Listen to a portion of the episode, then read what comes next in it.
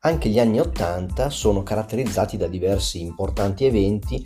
Globalmente il decennio segna un netto vantaggio degli Stati Uniti sull'Unione Sovietica nella capacità di influenzare le politiche mondiali.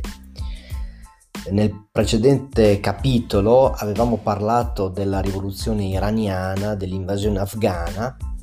A proposito eh, della prima e della seconda, dobbiamo registrare questo tipo di comportamento degli Stati Uniti.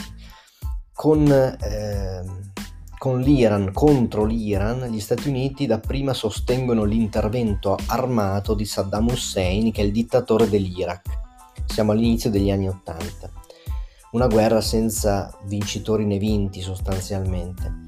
Nella seconda, invece gli Stati Uniti sostengono gli afghani contro le truppe sovietiche, armando e addestrando i talebani, cioè gli studenti islamici estremisti del gruppo di Osama Bin Laden.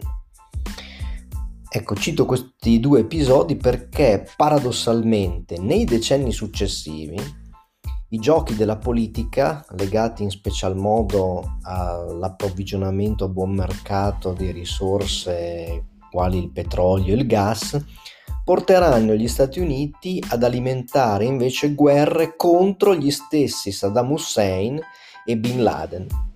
Quest'ultimo ritenuto il mandante dell'attacco alle torri gemelle del World Trade Center a New York nel 2001. Fatto sta che gli Stati Uniti attaccano sia l'Iraq sia l'Afghanistan e catturano e giustiziano Saddam Hussein e Bin Laden. Eh, invece, a prescindere dalla crisi con l'Afghanistan, eh, l'Unione Sovietica vive una crisi grossa, manifesta di non reggere più il tracollo della propria economia, non riesce più a sostenere il proprio processo evolutivo, il suo apparato amministrativo si rivela incapace di operare le riforme per dare nuovo impulso ai paesi satelliti. Il segretario del Partito Comunista Sovietico in quel momento, Mikhail Gorbachev, avvia una stagione di trasparenza e di riforme, passata alla storia col nome di Perestroika, a partire dal 1988 che eh, doveva tendere alla modernizzazione dello Stato sovietico, ma eh, nel momento in cui Gorbaciov si dichiara eh, disposto a sostenere l'autonomia di tutti i paesi satelli, satelliti che eh, gravitavano in precedenza attorno all'Unione Sovietica, queste ad uno ad uno definiscono delle linee politiche nuove che sono decisamente di rottura rispetto ai regimi precedenti. Quindi in alcuni stati queste riforme si manifestano anche attraverso rivoluzioni più violente, come in Romania, o in altri casi in modo più, più pacifico, ehm, anche se sempre caratterizzato da ovvie tensioni, ma comunque abbiamo un processo di autonomia che sembra irreversibile, di distacco progressivo dall'Unione Sovietica.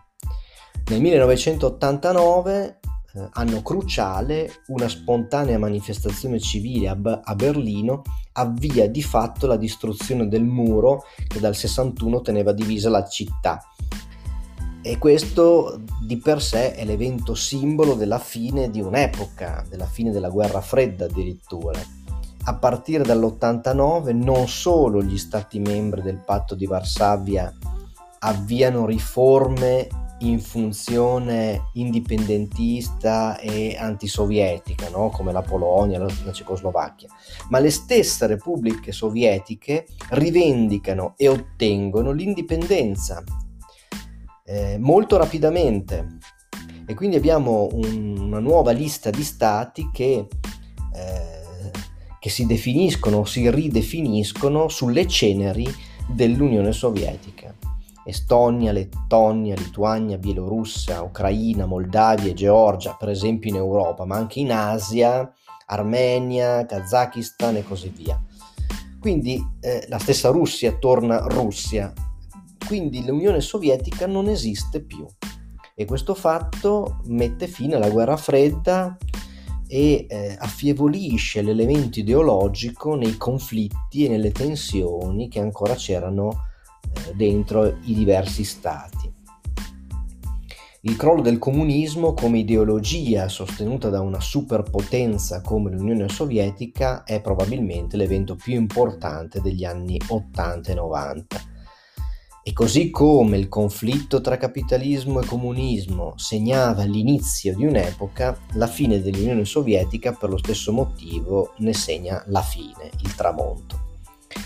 La fine dell'ultimo grande impero e il nuovo risorgimento delle nazioni che ne facevano parte accompagna il diffondersi di una, ehm, di una nuova convinzione eh, che possiamo definire eh, una sorta di localismo, la convinzione che più il potere è decentrato e localizzato, meglio può affrontare i problemi di un territorio.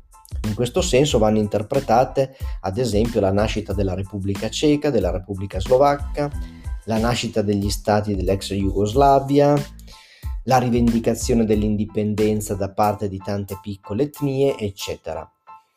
Paradossalmente, tuttavia, assistiamo anche a movimenti contrari al localismo, come per esempio la nascita dell'Unione Europea, che è un nuovo superstato che va in controtendenza in questo senso ma anche l'immigrazione è un fenomeno eh, non localista, anzi l'immigrazione che è il semplice spostamento di persone da un territorio all'altro per diverse ragioni, che è in realtà un fenomeno che c'è sempre stato in ogni epoca, negli ultimi decenni eh, aumenta vertigino- vertiginosamente. Quindi il flusso dei migranti africani e medio orientali, soprattutto verso l'Europa, è tale che gli stati devono avviare nuovi dibattiti sulle regole dei flussi e del lavoro. E un altro fenomeno tipico della modernità è la globalizzazione dei mercati. La globalizzazione, insieme allo sviluppo della telematica, che è una delle sue caratteristiche, è forse l'evento più eclatante della fine del secondo millennio.